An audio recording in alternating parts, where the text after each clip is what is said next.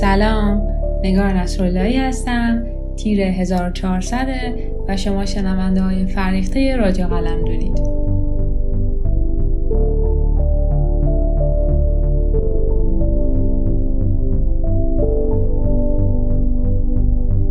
تو هفته‌های گذشته که قسمت دوم رادیو قلمدون به طور رسمی منتشر شد، بازخوردهای خیلی خوبی ازتون گرفتم.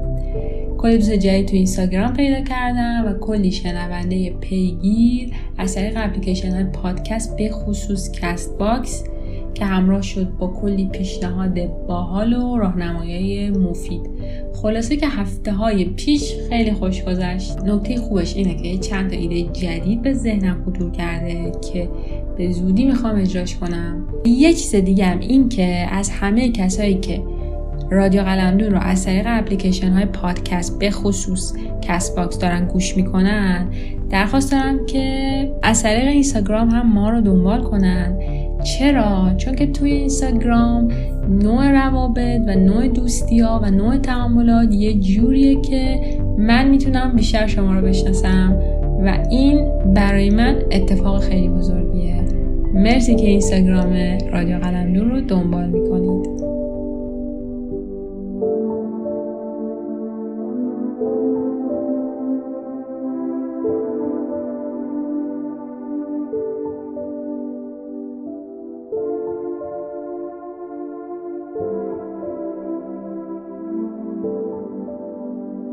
از اینجا باید شتاب کرد. آهسته رفت و شتاب کرد. شتاب و آهسته، نه شتابی آهسته. پلهای تو اینجا بی اثر است. باید پاورچین پاورچین روی نوک انگشتان قدم برداشت و گذاشت روی این ورقها. انگار از میان انبوهی کوسه خفته با چشمان باز بر بستر دریایی بی عمق. باید رهایم کنی تا لرزان گام بردارم.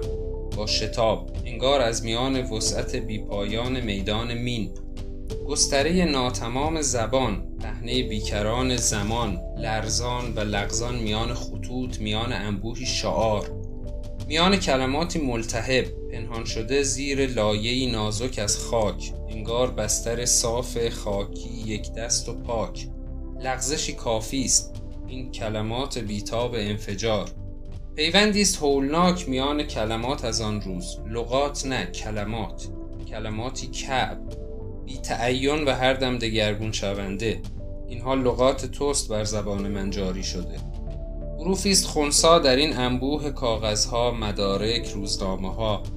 حروفی خونسا با پیوستاری مهیب، تکهی پلاستیک، چوب یا فلز، کمی خرج، خمیری و منعطف یا سخت و خشک، چاشنی، زامن، سوزن، فنر، کمی خورده فلز برای اطمینان. همه بیجان که چون گرد هم آمدند لمسشان کنی، نه، لمس نه، نزدیکی، نه، حتی حضور.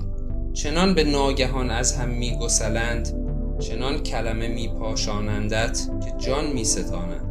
ترکش کلمات، کافها، لامها، میمها، هیها، گویی هرگز پیوستگی نبوده میانشان. آنگاه لغتی باقی نمیماند. هزاران سال زمان میبرد خونسا کردن دوبارهشان. هزار سال این میدان مین بی انتها.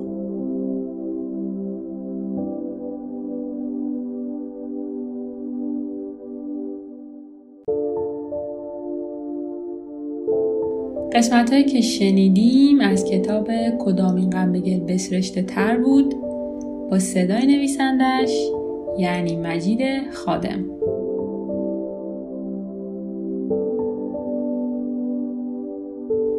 چند سال پیش یه فراخوان جشنواره جدید ادبی به اسم جشنواره داستانک حیرت داستان خلاقانه سال منتشر شد و خب منم تو شرکت کرده بودم و به خاطر اینکه نامزد دریافت جایزه بودم که البته تو پرانتز جایزه رو نبردم، با کلی آدم باحال، نویسنده باحال توی شیراز آشنا شدم که مهمترینش مجید خادم بود.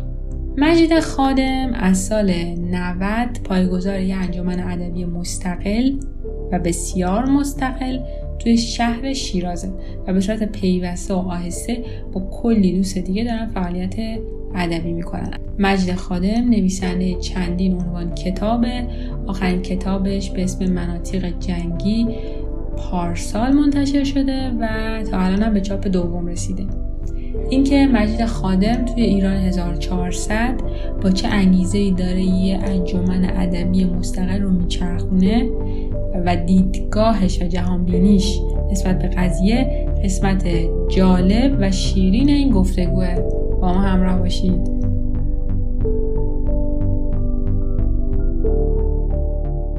تو اولین قدم صحبتم میخوام از حیرت شروع کنم، چون شما رو از این طریق باهاتون آشنا شدم و فکر میکنم که شروع خوبی باشه.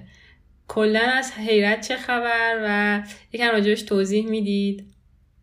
والا حیرت که اول به عنوان یه انجمن ادبی شروع به کار کرد، ولی خب به سرعت تبدیل شد به یه مؤسسه کمی مفصل‌تر توی زمینه‌های مختلف ادبیات و سایر هنرها. هرچند هنوز ادبیات برای ما اولویت هست و نقد و نظریه ادبی. الان هم خب یه جشنواره دو سالانه داستان کوتاه هست، همون داستان خلاقانه سال، یه جشنواره دو سالانه تحلیل و نقد داستان کوتاه هست که فکر میکنم الان دوره سومیم و فکر میکنم اولین جشنواره‌ای بود توی کشور که به شکل مستقل این کار رو انجام داد، یعنی توی فضای غیر, غیر آکادمیک. و الان تقریبا چهار سالم است از طریق اون مجلات و نشریات حیرت و داستان شیراز و کتاب‌هایی که توی مجموعه داره منتشر میشه، داریم هم آثاری که یه مقدار متفاوت هستن توی فضای قالب ادبی ما نمی‌گنجن و ناشرا معمولاً رقابتی بهشون ندارن رو منتشر می‌کنیم و همچنین به شکل خیلی منظمی مباحث تحلیل و نقد داستان رو به شکل جدی داریم دنبال میکنیم و متونی رو منتشر میکنیم توی این سه چهار سال اخیر. بیشتر تمرکزمون روی در واقع خلق اثر و خلق متون نظری و تئوریک بوده. راجع به اسم حیرت هم از سوالشم، اسمش چرا حیرته؟ اسم حیرت خیلی اتفاقی انتخاب شد سال نود، اما خب به نظر میرسه اونجا توی حالا فضای فکری دوستانی که ما توی شروع دوره هم جمع شدیم و این حرکت رو ایجاد کردیم، هممون به نوعی پس ذهنمون این مسئله وجود داشت که هنر در شکل مرسوم و قالبی شده‌ای که توی فضای فرهنگی هنری ما وجود داشت، اون خاصیت حیرت انگیز بودن خودش رو از دست داده بود. یعنی ما شاید به خاطر این روحیه شرقی که داریم همیشه به دنبال ثباتیم، یعنی جامعه توی وضعیت‌های مختلف بالاترین آرمانش ثبات همیشه و این ثباته ضدیت شدیدی داره با نوگرایی. از اون طرف هنر بخش شگفت‌انگیزش، بخش حیرت‌انگیزش در نو بودنه، در نو بودن ساختارهایی که مطرح میکنه، در نو بودن مضامین و مفاهیمی که مطرح میکنه و احساس کردیم که شکل کلی فضای ادبی هنری ما رفته به سمتی که این وجه حیرت کاملا داره حذف میشه از هنر. ما کمتر اثر داستانی فارسی میخوندیم که ما رو شگفت زده کنه. حالا بیشتر این مسئله به لحاظ ساختاری و فرمال مطرح بود، ولی به لحاظ مضمونی و معناشناختی هم کاملا قابل طرح شدن هست، هنوزم هست. ما فضای هنری ادبیمون بیشتر به دنبال هنر قاعده بندی شده، فرمول بندی شده و ساده شده هست. اون وجه شگفت، اون وجه حیرت انگیزه از دست رفته. به نظر میاد یه همچین چیزی پس ذهن هممون وجود داشت که روی اسم حیرت اصلا بحث نکردیم، خیلی سریع فقط انتخابش کردیم. همین درسته. شما بین صحبتاتون گفتید که حیرت از سال نود فعاله و اینکه یه انجمن ادبی هنری مستقله. چجوری تو این مدت تونسته مستقل باشه؟ چون معمولا جشنواره ها و انجمنهای ادبی یه مدتی حالا با یه سری از سیاستگذاری ها و روی کار اومدن یه سری آدما به وجود میان، یه مدت فعالن، بعد کم کم کم رنگ میشن و ناپدید میشن و این تو اغلب جایزه و جشنواره ها دیده شده. این حالا چون اسم در مورد جشنواره و مجلدم صحبت کردین، خب این خیلی مهمه دیگه، مسائل اقتصادی قضیه. ما از یه جمع چهار پنج نفره شروع کردیم، الان تقریبا پانصد تا ششصد تا عضو داریم به شکل رسمی و غیر رسمی. و جشنواره هم که از سال نود و چهار اولین دورش بود تا الان همیشه میانگین حدود هزار تا شرکت کننده داشتیم توی هر دوره. و ما توی جشنوارهمون جایزه نقدی نداریم، معمولا نویسنده ها و پژوهشگرایی که آثارشون رو توی مجله ما منتشر میکنن هم دستمزد مالی نمیگیرن. کلا هیچ کس توی مجموعه حیرت دستمزد نمیگیره، چون یه آرمان زیبایی شناختی در عین حال فرهنگی اجتماعی در جریان هست کم و بیش، و این خیلی مرسوم هم نیست. دو سال پیش من یادمه یه پژوهشی رو منتشر کردن توی خبرگزاری ایبنا و فکر کنم روزنامه فرهیختگان، اومده بودن جشنواره ادبی کشور رو بررسی کرده بودن که تعداد شرکت کننده تو چه جشنواره بیشتره و چرا. پونزده تا جشنواره رو بررسی کرده بودن و تهش به این نتیجه رسیده بودن که هر جشنواره‌ای که جایزه مالی بیشتری داشته باشه و پول بیشتری خرج کرده، شرکت کننده بیشتری داشته. بیشترین تعداد مال جشنواره‌ها هزار و هشتصد تا بود، دومی هزار و دویست تا بود، سومی هشتصد خورده تا بود. بعد اصلا جشنواره حیرت رو وارد این مطالعه نکرده بودن، چون ما جایزه مالی نداشتیم کل نتایجشون احتمالاً به هم میخورد اگر وارد این قضیه میشد. این از یه نگاه خیلی مصرفگرایانه‌ای داره میاد که متاسفانه توی قشر فرهنگ هنری ما هم انگار به نظر میرسه کم و بیش اینجوری حس میشه، هرچند ما توی جشنواره حیرت دیدیم اینجوری نیست واقعا. یعنی کسایی که واقعا هنر کار میکنن، مسئله هنر، زیبایی براشون مهمه، اصلا شرکتشون یا شرکت نکردنشون در یک ایونت یا جشنواره منوط به شرایط مالی نیست، برعکس اون چیزی که تو جامعه حد زده میشه یا سعی میشه القا بشه.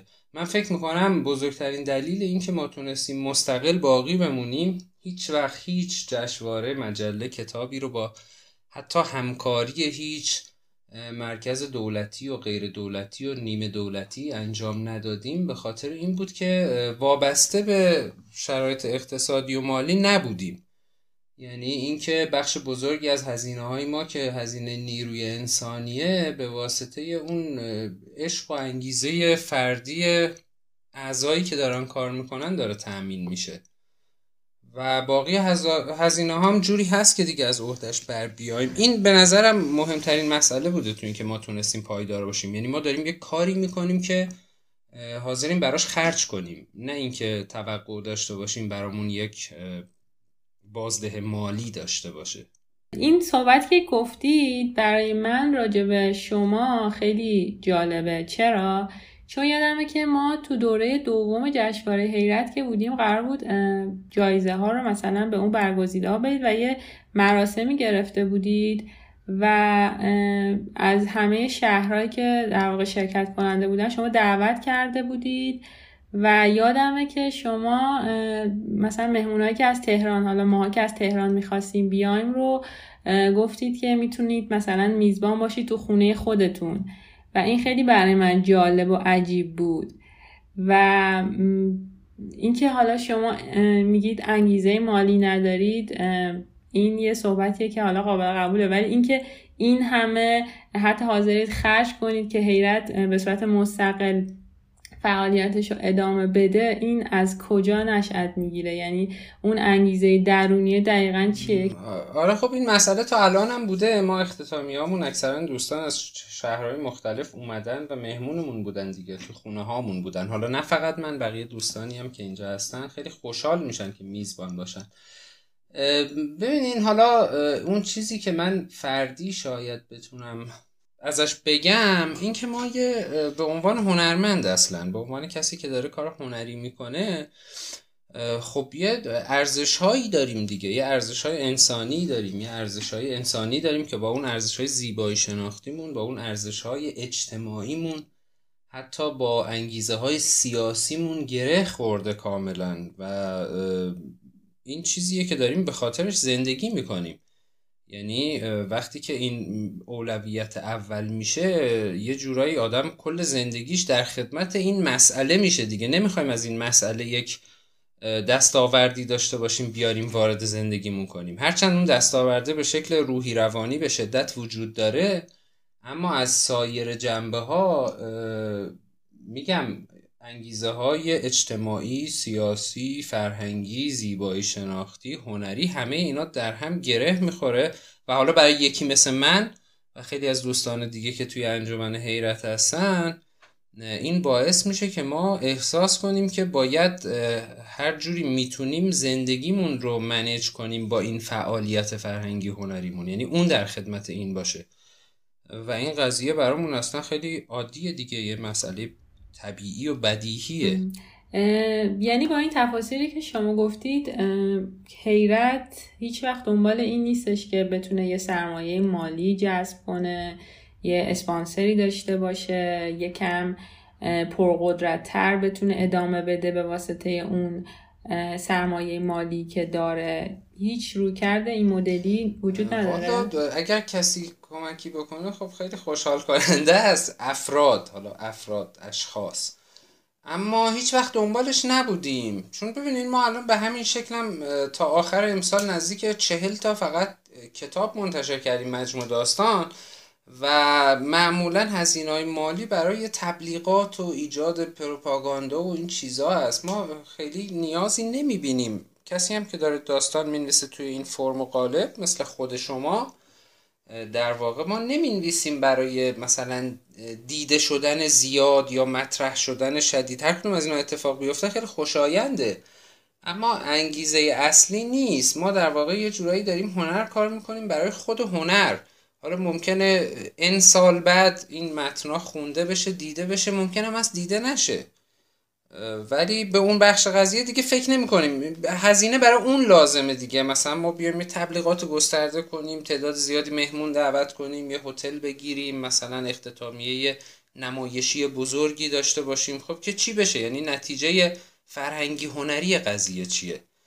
به جای همه اینا اگر فرضاً یک نویسنده نوگرایی مثل نگار نسرالی مثلا بیاد کتاب مجموعه داستانش منتشر بشه به شکل رسمی، خب این به نظر من خیلی نتیجه بخشتره، اونم کتابی که بعید هیچ ناشری بپذیرتش، چون ناشرها بالاخره بنگاه مالی هن، به دنبال بازگشت سرمایه هستن و کارهای نوگرا براشون شکست مالیه.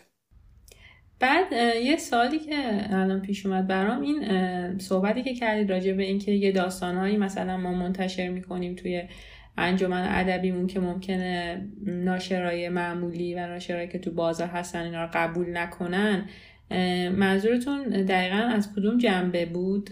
آره، منظورم به لحاظ ساختاری و زیبایی شناختیه. طبیعتاً این جنبه ساختاری و جنبه زیبایی شناختی یک انعکاس معنا شناختی هم داره به هر حال.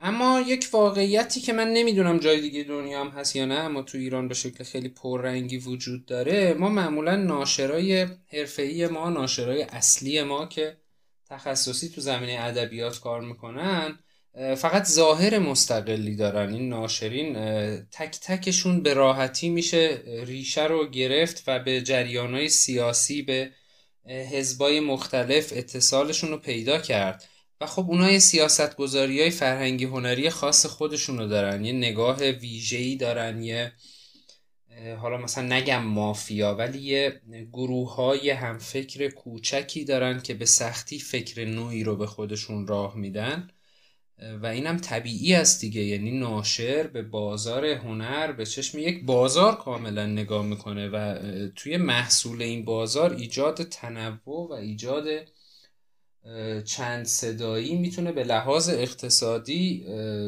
جالب توجه نباشه برای ناشرین. یه نکته جالب بهتون بگم، یکی از ناشرهای خیلی معروف همین کشور، من یادم کتاب اول خودم، حالا اون زمان سال هشتاد و هشت هشتاد و نه کتاب اول خودمو که براش فرستادم، خیلی آدم رک و رو راستی هم بود، هرچند خب بازاری بود دیگه، خیلی نویسنده معروفی هم هست خودش از نسل قبلی. من تلفنی که باش صحبت کردم گفتم حالا داستانه منو خوندی چطور بود و اینا، گفت ببین تو حتی اگر کل پول نشر کتابو هم خودت بدی ما برات چاپ نمی کنیم. گفتم چرا؟ گفت خب کتاب تو بازار خراب کنه، تو اگر یکی از مشتریای ما بیاد بگه من مثلا نشر فلان یهو کتاب تو رو بخ... به خاطر اسم نشر ما بخره، یه نگاهی بهش بندازه ببینه اینجوریه، دیگه کتابای دیگه‌مون رو نمیخره.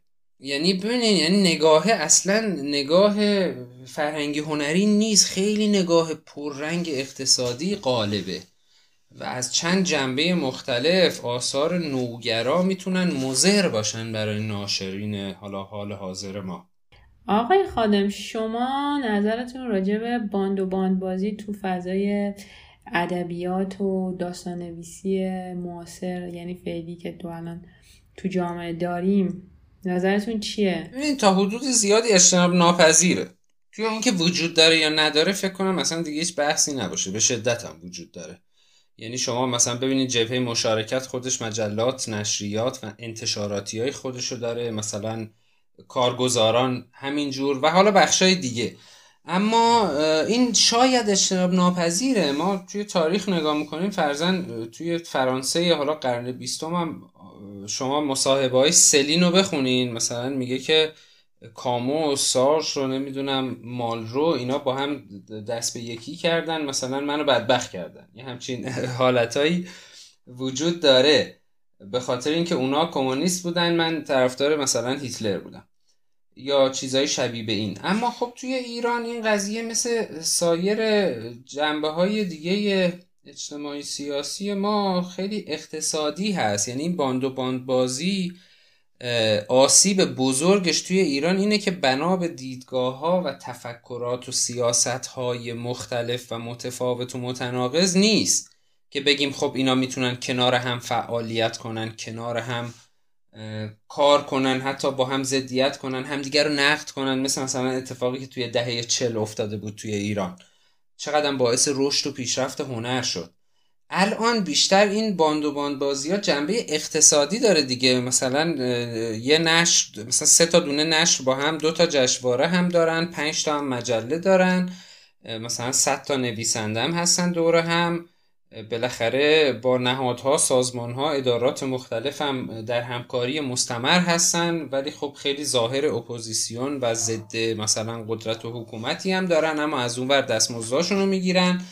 یه سفره‌ایه که مثلا تعداد اندکی آدم میتونن دورش بشینن، باید مراقب باشیم کسی اضافه نشه. بعد مثلا پنج تا از این سفره‌ها داریم تو کشور. این قضیه وجود داره، خیلی هم شدید آسیب‌زا هست، چون وقتی یه نفر تازه وارد این فضای ادبی هنری میشه با انبوهی تصاویر زیبا توی ذهنش از جهان هنر و ادبیات، خب دو تا راه بیشتر براش نمیمونه، یا باید تابع یکی از این گروه‌ها بشه، تابع یکی از این مافیا بشه، نمیدونم، یا نقش مثلا مرید بازی کنه برای جمعی از اساتید، یا سرکوب میشه، سرخورده میشه و مهجور. بعد از این مدتی هم ممکنه فعالیتاشو بسیار کاهش بده و در حد صفر برسه.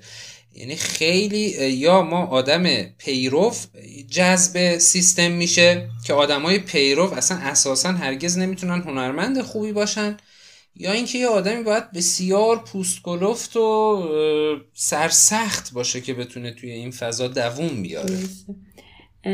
آقای مجید خادم، آخرین کتابتون مناطق جنگی منتشر شده، میخواستم ببینم که چجوری هست، یکم راجعش توضیح بدید، و اینکه از طریق همین انتشارات انجمن منتشر شده یا جای دیگه است؟ کتاب مناطق و نشر قهوه منتشر کرده، نشریه که ما بیشتر کارهای انجمن با اون کار میکنیم، چون مسئولین نشر هم آدمای بسیار باسوادی هستن، هرچند مثلا توی اهواز هستن، توی مرکز نیستن، اما اونا هم خیلی اقتصادی نگاه نمیکنن به ماجراها و خیلی نگاهشون حمایتیه. به خاطر همین بیشتر کتابا رو اونجا منتشر میکنیم. البته برخی از کتابا رو با نشرهای دیگه هم کار میکنیم، چون انجمن خودش ناشر نیست، در واقع هزینه ها رو تأمین میکنه، با نشرهای مختلف همکاری میکنه، بعدم توی زمینه پخش و فروش و این چیزا.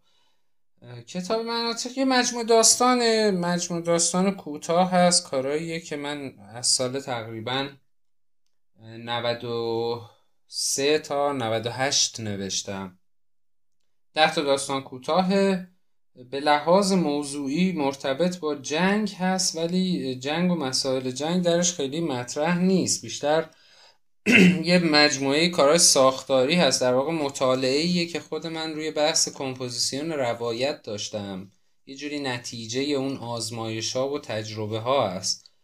به خاطر همین دو جور دیگه مخاطبایی که به دستشون میرسه معمولا یا به شدت سرخورده میشن یا به شدت شگفت زده میشن. من معمولا این دوتا گروه رو دیدم، یا متنفر میشن از کتاب یا خیلی خوششون میاد. حد وسط تا الان نداشتیم. یکم توضیحاتتون راجع به این موضوع صحبت کردید، ولی من میخوام یه بار دیگه بپرسم این که حالا چرا داستانای خلاقانه، چرا داستانایی که غیر خلاقانه نیستن مثلا دنبالش نمیرید شما؟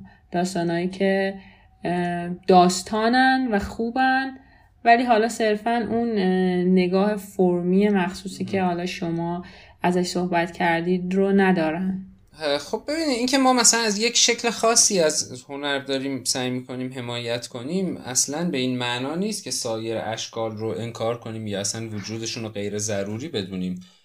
باید انواع بسیار متفاوت و متنوع و گسترده‌ای وجود داشته باشه، ولی خب این که این رو انتخاب کردیم هم به سلیقه و ترجیح شخصیمون برمیگشت، هم به این که این بخش خیلی یتیم بود. سایر بخشا که بالاخره مراکز متعددی هست که حمایت میکنه، تبلیغ میکنه، ترویج میکنه و دیگه نیازی ندارن به حالا یک جمع مستقل که بخواد بیاد روش کار کنه. وگرنه ما داستان ما مثلا فرض فرض به عنوان مثال میگم، ما میگیم که کاظم تینا مثلا نویسنده نوگرایی بوده، حالا محمود دولت آبادی نویسنده چندان نوگرایی نبوده. این به این معنا نیست که کاظم تینا مثلا از محمود دولت آبادی بهتره، توی نگاه ما اصلا این شکل وجود نداره. بحث سر اینه که یک جامعه برای حفظ اون پویاییش نیاز به تنوع داره و اگر یک گونه هایی بیان اینقدر غالب بشن که سایر گونه ها محو بشن، حذف بشن، با یه نقص با یه نقص فرهنگی روبرو میشیم. درسته. آقای خادم، تاثیرگذارترین داستانی که شنیدید یا خوندید چی بوده؟ میتونید برام تعریف کنید؟ من بیشتر منظورم این بود که مثلا اگه بخواین برای یک کسی به مدل یکی بود یکی نبود یه قصه‌ای تعریف کنید که اونو مثلا پنج دقیقه ده دقیقه سرگرمش کنید، چه داستانی تعریف میکنید؟ داستانی که تو یادتون مونده، میتونید روایتشو برای آدمی، حالا صرف نظر از این که اون آدم سوادش چیه، علاقه‌مندیش چیه، اینکه با داستان مجذوبش کنید، چی تعریف میکنید براش؟ خیلی طولانیه این، مثلا میخواد سه ساعت من تعریف کنم. ولی خب این خیلی جالبه ها. مثلا بذارین همین آنک نام گل بگم یه تیکشو براتون شروعه، شاید دقیقاً شاید ترغیب شدن دوستان مثلا بخونن. ببینین ما یک دیری داریم در قرون وسطا، بعد دیر محل این زاهدان خیلی بریده از دنیا هست دیگه، اما توی این دیر داره یه سری قتل هایی رخ میده، یعنی یک افرادی بعضی از این کشیشا دارن کشته میشن و بعد بین کشته شدن کشیشا و یک سری داستان‌های انجیل داره رابطه‌ای برقرار میشه. بعد حالا توی این دیر قراره یه نشست خیلی مهم برگزار بشه بین بزرگان فرقه فرانسیسی و بزرگان فرقه دومینیکنی. بعد این جنبه سیاسی هم داره، فرانسیسی ها پادشاه حمایتشون میکنه، دومینیکنی ها رو پاپ حمایت میکنه و توی اروپای قرون میانه خیلی این بحث هست که واقعا حکمرانی حق پاپ هست یا حق پادشاه هست. یه جورایی یعنی پشت این مناظره اعتقادی الهیاتی یک جنگ قدرت سیاسی عجیب غریبی در جریانه. شاید در ما که تو ایران معاصریم این قضیه مثلا یکم قشنگ‌تر باشه.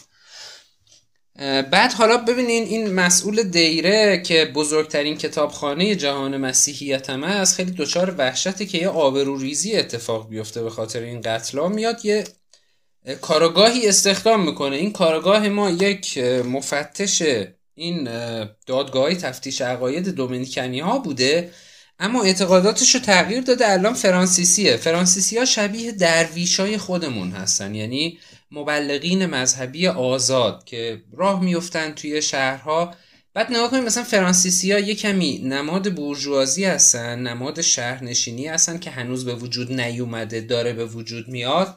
یه مفهومایی مثل آزادی، عشق رو تبلیغ میکنن. دومینیکنی‌ها نماد فئودالیته هستن و ارزش‌هاشون مثلا ارزش‌های قوانین الهی، حکومت الهی، این چیزا هست. حالا این کارگاه ما هر دو هست، عملا هم دومینیکنی هم فرانسیسی.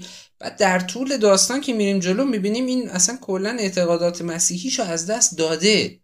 این در واقع بیشتر یک فیلسوف و نشانه شناس شده تا یه کشیش. حالا این میاد توی این دایره شروع میکنه میگرده ببینه این قتل ها چرا دارن اتفاق میفتن و متوجه میشه که یه رابطه‌ای وجود داره بین این قتل ها و اون کتابخانه بسیار بزرگی که توی این دیر هست و اونجا نسخه ها رو نویسی میشه. نکته خیلی ظریف، یه کار خیلی قشنگی اومبرتو اکو میکنه، آلت قتال کتاب اونجا، یعنی در واقع همه دارن با کتاب کشته میشن در حالی که هیچ کس اینو متوجه نمیشه و این کارگاه ما بالاخره اینو میفهمه که یک کتاب از ارسطو داره در واقع همه رو میکشه.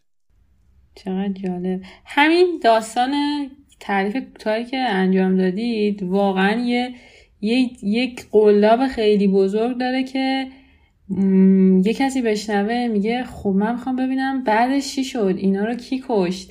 و منظورم از این صحبتی که داستانی که شنیدید واسه ما تعریف کنید دقیقا همین تعریفه بود، چون من فکر میکنم یه سری از این حالا شاید تو فرمای خلاقانه بیشتر خودشو مخفی کنه، اینکه یه سری از داستانا اصلا داستان ندارن و اینه که باعث میشه که مثلا به شاید فرمای خلاقانه همچین ایراداتی گرفته بشه که این اصلا داستان نیست، این فقط داره با فرم بازی میکنه. و آدما هر چقدر که سلیقه های عجیب غریبی داشته باشن ولی ذاتاً دوست دارن که یه داستانی بشنون. نه ببینید دقیق تر بگیم، نگیم داستان ندارن، بگیم مثلا پیرنگ در کمپوزیسیونشون یک جزء مرکزی نیست، یک جزء حاشیه‌ایه. خب این احتمالاً مخاطبین بسیار کمتری داره ولی این نمیتونه یک دلیلی بر مثلا یک انتقاد باشه. من الان مثلا کتاب اکو رو برای شما میتونم تعریف کنم، خیلی پرهیجان و با حرکات بدن و اصلا اینجوری عین نقالا. ولی مالون میمیرد بکتو هم میتونم همینجوری بگم یک پیرمردی دراز کشیده و داره میمیره، تموم شد، دویست صفحه، دویست و پنجاه صفحه. یا اولیس جیمز جویس رو میشه اینجوری تعریف کرد؟ هرگز. خب این نه به معنای اینه که اولیس اثر بهتریه، نه به معنای اینه که اولیس اثر بدتریه.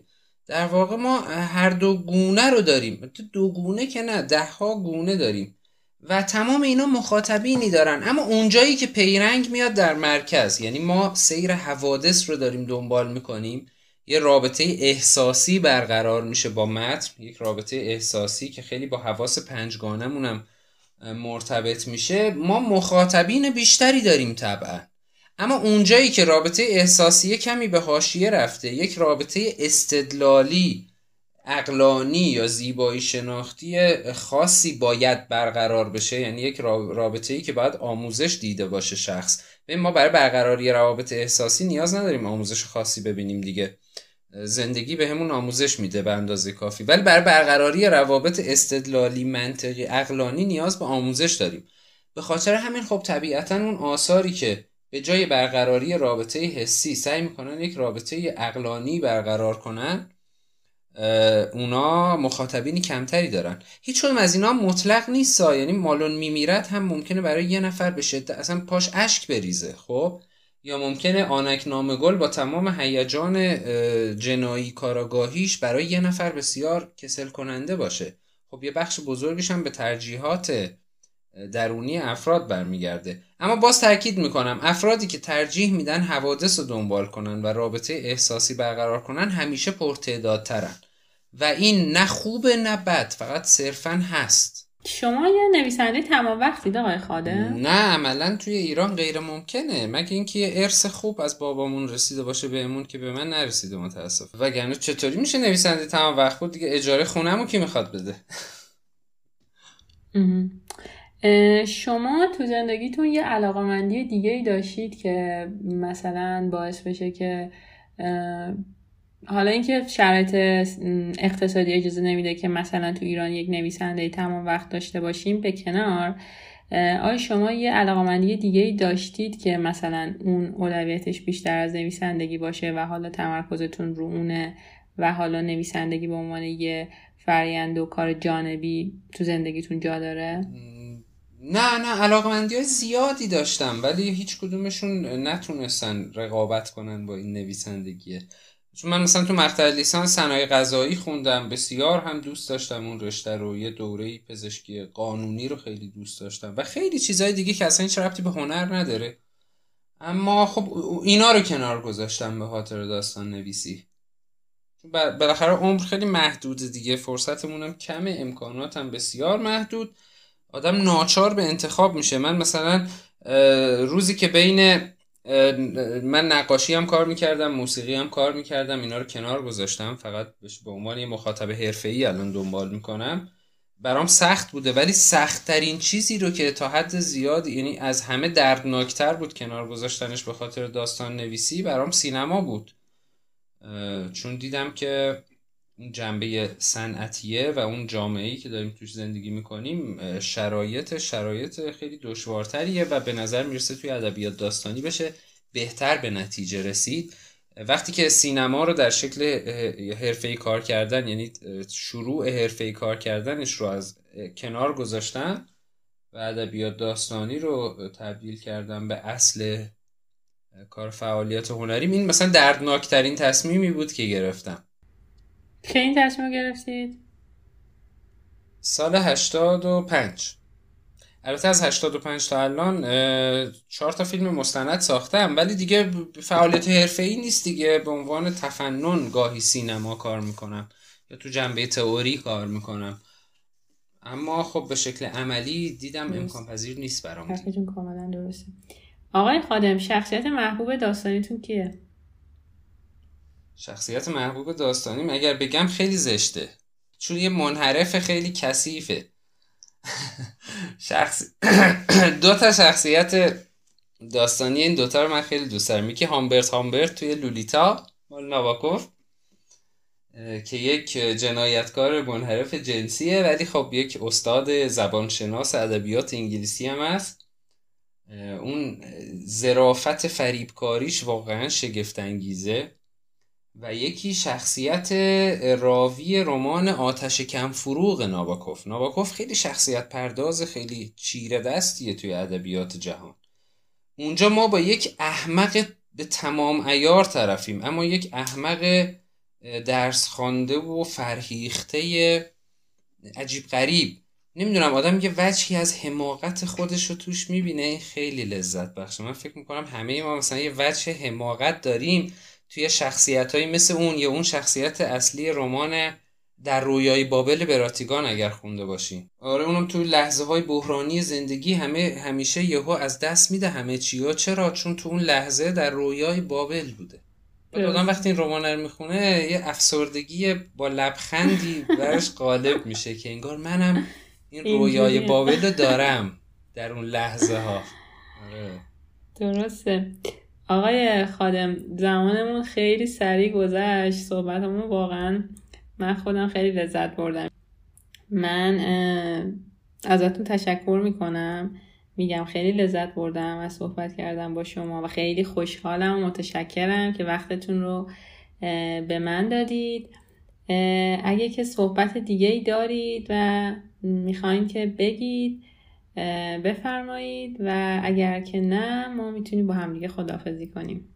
بسیار خوب. نه من خیلی خوشحال شدم، واقعا لذت بخش بود و اینکه منم واقعا متوجه نشدم اصلا این یک ساعت خورده ای چطوری گذشت. هنوز هنوز ساعت ها جا داشت که هم شما خوش صحبتین هم بحثا خیلی بحثای قشنگیه. خیلی هم متشکرم ازتون که با من صحبت کردین در این مورد، یعنی من توی لیستتون بودم. نه صحبت خاصی ندارم، امیدوارم که دوستانی هم که گوش میکنن این برنامه شما رو خسته نشن از صحبت ها و لذت ببرن. منم خداحافظی میکنم با شنونده های رادیو قلمدون و عزیزانی که این برنامه رو گوش کردن. امیدوارم که لذت برده باشن یا براشون سودمند بوده باشه. خدا نگهدار.